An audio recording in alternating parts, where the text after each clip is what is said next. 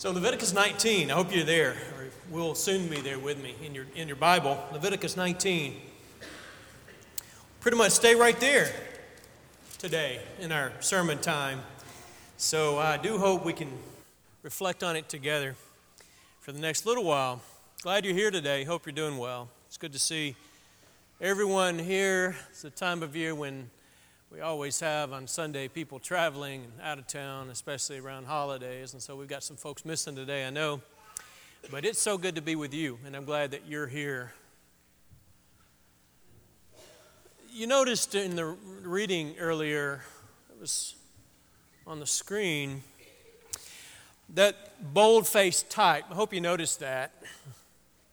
Because I think it's very important for us to reflect on the connection that's embedded in that song we just sang as well. And, and in the, which is based on Matthew 22, the thing I referenced earlier about, they asked Jesus, what, what's the great commandment of the law? And he responded by saying, well, actually, there are two. Love God with all your heart, soul, mind, and strength. This is the first and great commandment. Second is like it, love your neighbors yourself. On these two commandments hang all the law and the prophets. And the further I get into this, this year is reflected on this theme, you know, several times now. We come to this study from Leviticus 19 today. The, the, further we get in this, and the more I study this, the more I see these connections that I didn't know were there, and they're all over the place. Where the Bible, Jesus made the connection clearly in Matthew 22. You love God, but you can't separate that from your love for neighbor. and so he could have stopped, and he would have been okay with the, with the people he was talking to. You know, he could have just said, "Here's the first commandment. Here's the great commandment: love God with all your heart, soul, mind, and strength." He could have stopped. This is it. And nobody would have disagreed with him there. I mean, they wouldn't have said that's not right. And, and, and, and maybe in a way it would have been right, but it wouldn't have been complete. He didn't stop there. He didn't just say, all right, here's what it's all about love God. And in fact, when I farther I've gotten into this, the more I've realized that people don't stop. They don't just say, God's people don't just say, love God. That's what it's all about. They always, almost always, they say, hey, well, love God, but you know the way that you show your love for God? You know what it looks like? What, what does love for God look like? Here's what it looks like it's loving this person over here that's not very lovable, or it's loving this person over here who's done you wrong, or it's loving this person over here. And it's hard to do that, it's inconvenient to do that. That's what loving God looks like. And so, I'm coming to this conclusion this year as I've reflected on this theme again and again, you know, and I've, I've and quite honestly, there have been months where I'm like, man, I don't know what else to say about this. We talked about it a lot, right? And we talked about loving God a lot. We talked about loving neighbor a lot. So, what else is there to say? And then every time I ask that question, in some way, God answers it by saying, Well, here's a text. You haven't talked about this. And, and, he, and he, sheds, he sheds new light on this. And that's, that's why we come to Leviticus 19 today, because there are these connections that are fascinating and helpful. And so, that bold faced type in the scripture reading a few minutes ago, at the end of these paragraphs, and you'll notice them in your Bible if you read carefully I am the Lord, right? Do you notice that? Leviticus 19, look at, look at it again. I'm not going to read the entire text, but look at the end of verse 10. I am the Lord your God. Look at the end of verse 12. You'll notice this every two verses. I am the Lord your God. Verse, verse 12, I am the Lord. The end of verse 14, I am the Lord. End of verse 16, I am the Lord. End of verse 18, I am the Lord. It's interesting, isn't it? Why does God do that? Forget from one passage to the next. Oh, wait, wait, I forgot who's. Oh, yeah, it's the Lord. Is, is He reminding us? Is, is are our memories that bad? Or is there something embedded in this notion that we need to remember whose we are when we're thinking about how we ought to treat people, you know? And I think it's the latter. Not just God reminding us again and again, oh, in case you forgot, remember, I am the Lord your God. Oh, yeah, in case you forgot, I am. That's not it. He's saying, why do you do this? Why do you treat people well when they treat you badly? Because I am your God, and that's what I do. And we'll come back to that. That'll be, that's a little, little foreshadowing there. That's the conclusion to the text this morning, conclusion to the sermon. We'll get there in just a few minutes. Love is something we do, it's not something we feel. So, when you look at Leviticus 19, what you have here is God's explanation of what He means by love your neighbor. And that's a pretty good answer to the question. Like, you know, I think we all want to know what does it mean to love God and what does it mean to love neighbor? I mean, I agree with that.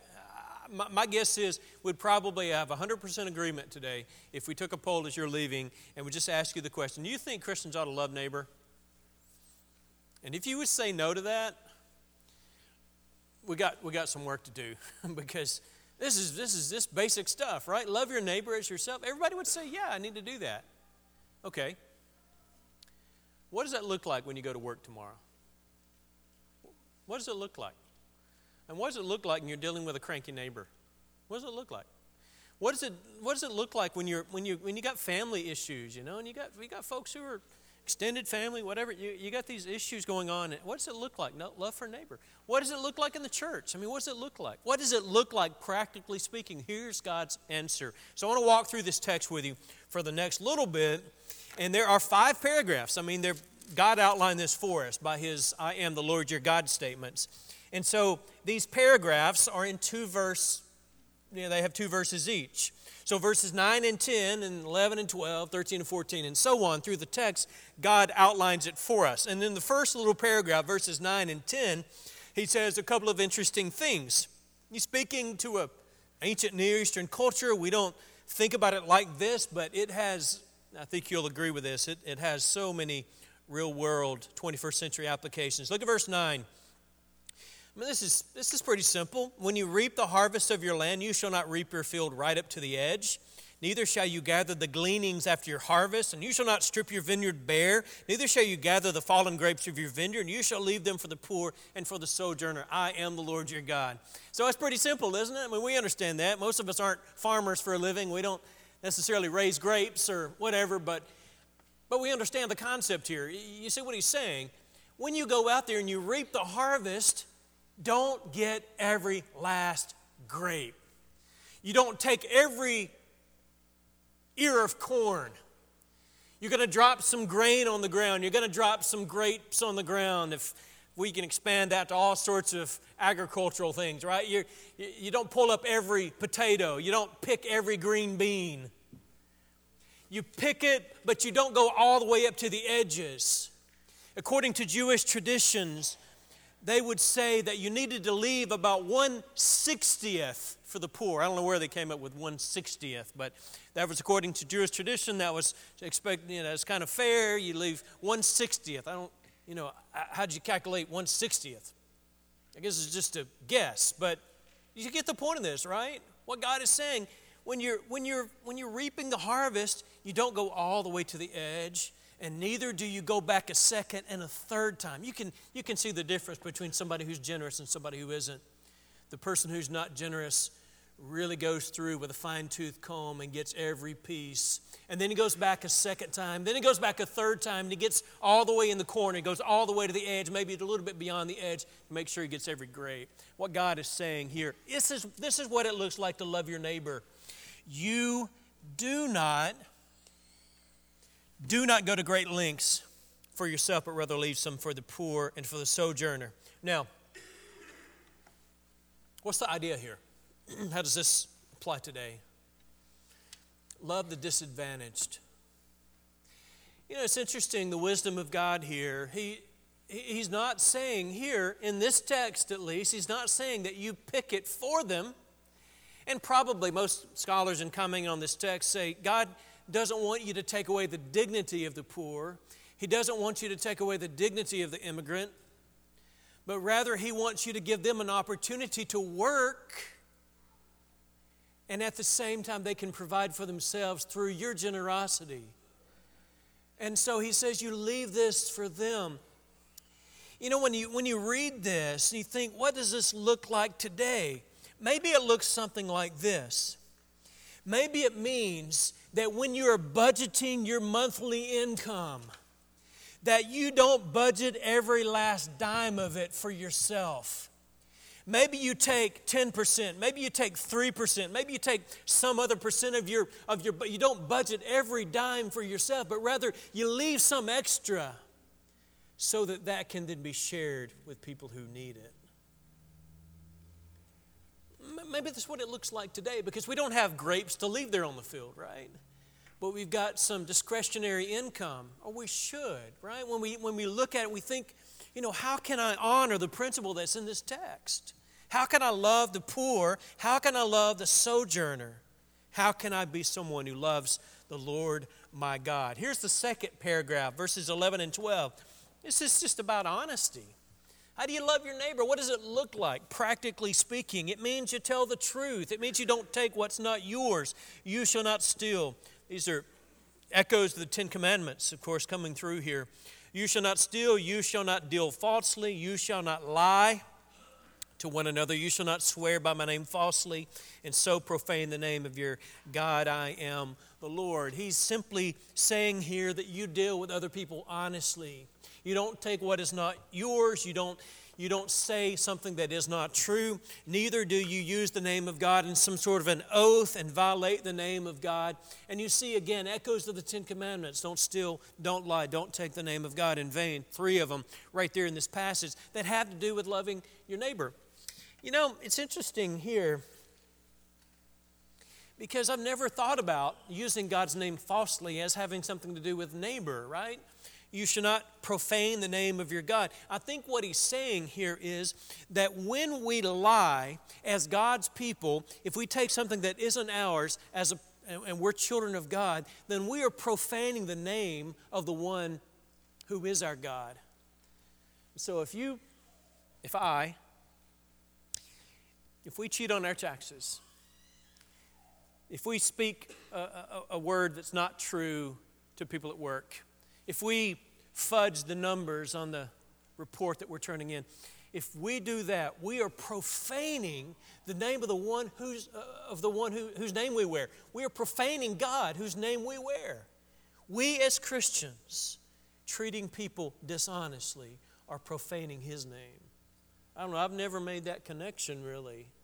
That it is profaning Him when I'm dishonest. How do you love your neighbor? What does it look like?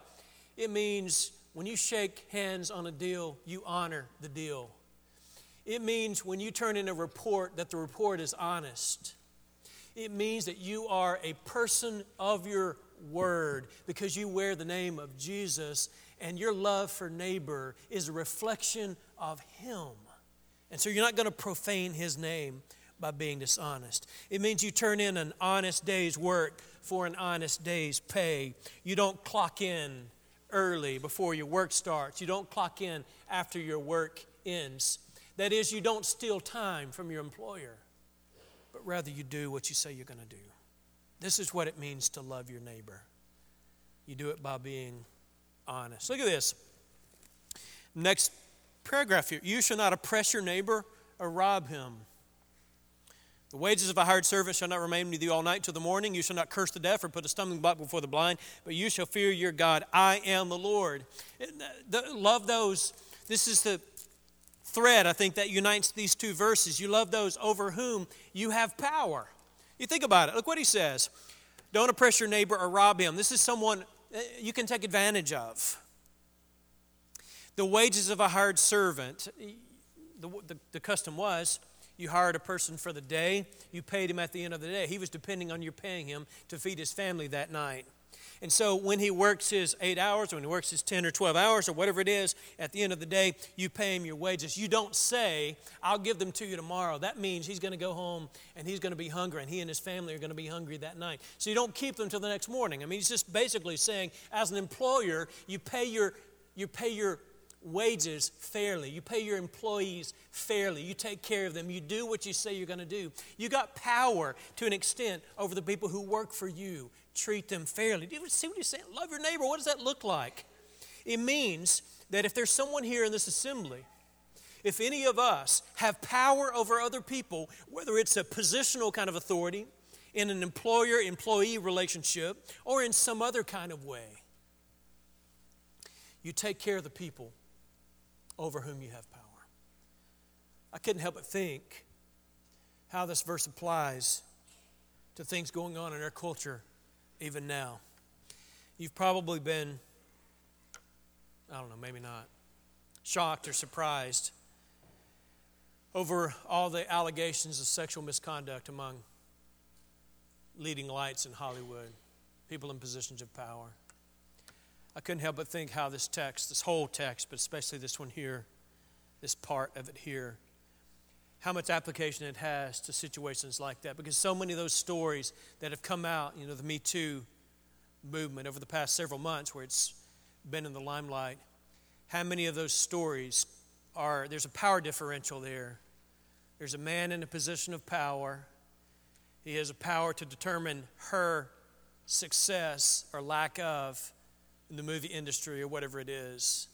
And he takes advantage of that power, right? to abuse her. The, the Word of God is eminently applicable. And, and, and, and we, may, we may look at that from afar and say, I can't, can't believe, I can't believe these guys have done stuff like that. I just, you know, it's, it's terrible. And it is. But, but this, comes, this comes to our houses as well, right? This comes to our places of, employ, of employment as well. How do we treat the people over whom we have some kind of authority or power, whether it's positional or if it's physical, being a stronger person in the presence of someone who is weaker? How do we take advantage of those situations? Do we take advantage of them? You see what God is saying to us? What love of neighbor looks like is treating people with the dignity they deserve, even when you could get away with treating them otherwise. So, we pay what we say we're going to pay, and we do it on time. We treat people with respect. We treat people with the kind of respect they deserve because they too are God's children. So, just such an applicable thing. Verse, verse 14, you don't curse the deaf or put a stumbling block before the blind, but you shall fear the. I mean, I think you, I think what God is saying here is you learn a lot about a person's character when you watch how he or she treats people who are weaker or for whatever reason are in a position of vulnerability. How do you treat this person when you can get away with treating him or her poorly? What do you do? What do you do? God says, if you're one of mine, you're going you're going to treat those people well. Look at verses 15 and 16. This is a court setting. You shall do no injustice in court. Don't be partial to the poor. Don't defer to the great, but in righteousness shall you judge your neighbor. You shall not go around as a slanderer among your people. You shall not stand up against the life of your neighbor. I am the Lord. If you look at a different translation, it'll help a little bit in understanding what he's saying here. But I mean, we get the gist of it, right? In a court kind of setting, you do not defer to the great, but neither do you get, show partiality to the poor. You don't say, well, because the person is poor, I'm going to judge in favor of this person. No, you don't do that. You judge on the facts of the case, and you try to leave the poverty or the riches or the, the, the socioeconomic level out of it. it. It's not relevant when you're determining what is right. And so you don't defer to the great, but neither do you show partiality to the poor. You let the facts of the case determine the outcome. You do it in righteousness. And he says in verse 16, you don't go around as a slanderer among your people. You ever had somebody at work slander you? You have to answer that out loud, but does it happen? You heard a rumor going around, and by the time it makes its way back to you, it's already been everywhere at work, and you found out that somebody's been talking badly about you. How did it make you feel? I mean, isn't that frustrating? Make you angry, hurt? Betrayed. God says, don't do that. Don't do that to someone. You don't, you don't want somebody to do it to you, don't do it to other people. You don't go around as a slanderer. And maybe he's talking about things in a court, in a law kind of setting. You don't say something bad about someone in a court setting. You don't stand up against the life of your neighbor. I think that language is a little bit unclear, but I think what he's saying is you don't do something that's going to put a neighbor's life in danger. Look at the last little paragraph here, though. Love those who have done wrong, you love those who have done you wrong. Look what he says, verse 17 You shall not hate your brother in your heart, but you shall reason frankly with your neighbor, lest you incur sin because of him. I mean, this is pretty clear what he's saying. You don't, you don't hate your brother. You got a problem with him, you go to him, You tell them about it, lest you incur sin because of him. You look at some different translations and it, it, it clears it up a little bit. I think what he's saying here is that if I have a problem with you, if I see you doing something that's wrong, my obligation is to come to you and say, Look, friend, you know what? What you're doing is wrong. And if I don't do that, then I myself are involved in your sin. If I know that you're engaged in sin and I don't have the kind of love for you in my heart that motivates me to come to you and say, Look, you know, you're, you're dealing with this and I think this is wrong, I think is dangerous if I don't love you enough to do that, then I am a partaker in your sin. That's what he's saying. So I don't harbor, we don't, we don't look at people's sins and, and cause it to make us bitter or filled with hate, but instead we love one another enough to go to one another and say, Look, I want to help you walk through this. And if we don't, then we're involved in the sin itself. Don't take vengeance, don't bear a grudge against the sons of your own people, but you shall love your neighbor as yourself. I am the Lord. Those five pictures there are pretty interesting. Now, quickly, I didn't I did most of this as we were walking through this text, but let me spend just a, just a minute thinking about you and me. What does this look like in us? A couple of things I think that we need to reflect on as Christians is that we can't just say that we love people. We can't just say that. Again, I think every one of us would say, Yeah, I know we need to love God, and yes, I know we need to love neighbor, and that's fine. Those are, those are moral principles everybody in this room agrees with. I, Nobody's going to say, I don't think this is the right thing for us to do. We're all going to say that.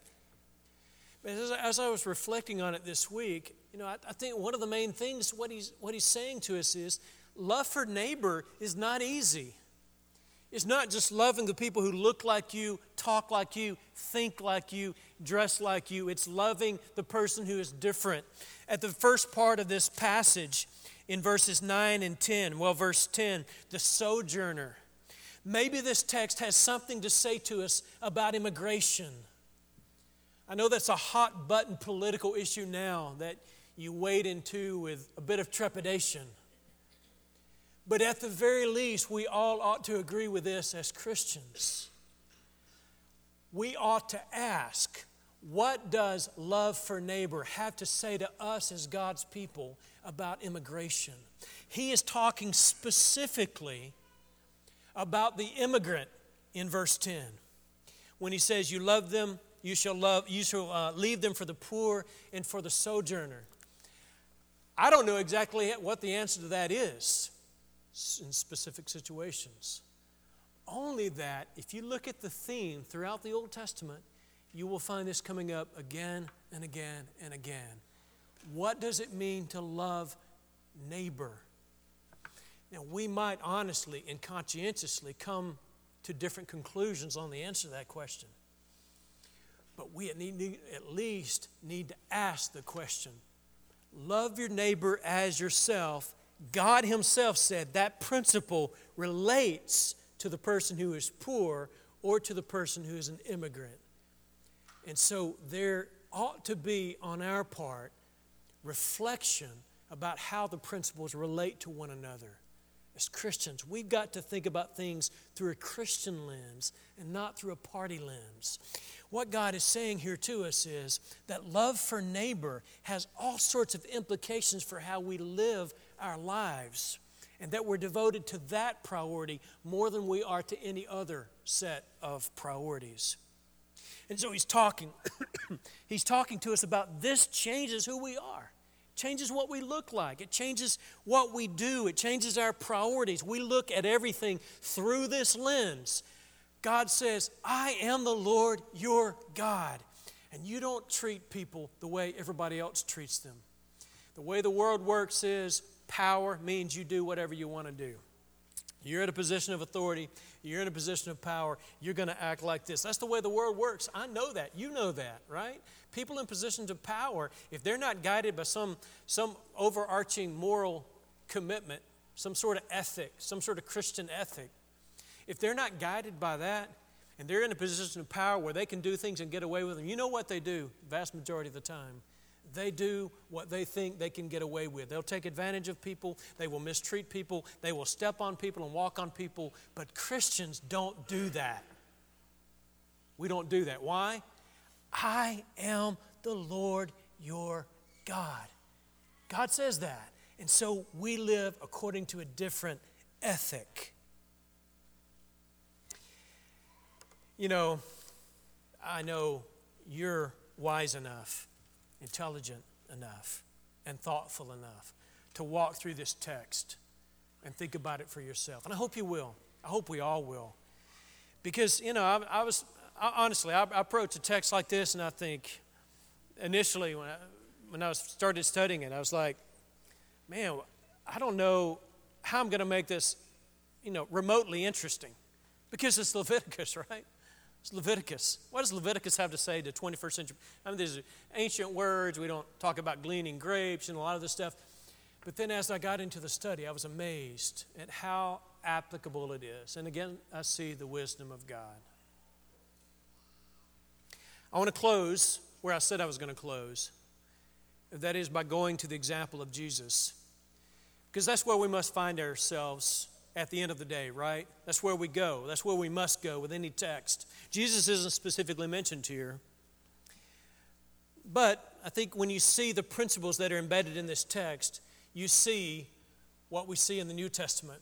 And so we read Leviticus 19 through the Christian lens, and we see there that we have that ultimate one, that neighbor, that one who loves his neighbor as himself, the one who was willing to go to the cross, the one, as we walked through this a few minutes ago, the one who was willing to, to treat the poor, the immigrant, the one over whom he has ultimate authority, the one who could not act for himself. We see Jesus who stepped in and said, I'm going to love my neighbor as myself. I'm going to put his needs above my own. I'm going to offer myself for him or for her because he or she is incapable of offering himself. You know, this is where it ultimately goes every time. Is we find ourselves thinking, I can't live up to this. I struggle with loving neighbor as myself. I struggle when I'm loving a difficult person. I struggle when I'm loving a person that is hard to love. You know, I struggle with that. And we must find our way to the cross because it is there that we see the most beautiful picture of love for neighbor that we can ever even imagine, where Jesus was willing to sacrifice his own needs, sacrifice his own wants for us. The one who's not very lovable, the one who, in, even in that moment, was in rebellion, the one who had done awful things to, to Jesus, the one who, by his or her actions, has shown a spirit of rebellion, and yet Jesus stepped in and said, You know, you're not very lovable, but because of who I am, I'm going to love you anyway. That's where we end up going with Leviticus 19. I can't do that. I can't do this. You can't, right? We only do it by the power God gives us through His Spirit as we sit and gaze at Golgotha and we recognize that is the most beautiful image. And I'm going to fall short every day, but we're going to try our best to live up to that beautiful picture of love for neighbor. If you're not a Christian this morning, we want you to we want you to see Jesus Christ. We want you to see his love. We want you to see his his beauty. We want you to see his compassion and the way he looks at us, the way he looks at you with love. You don't deserve it.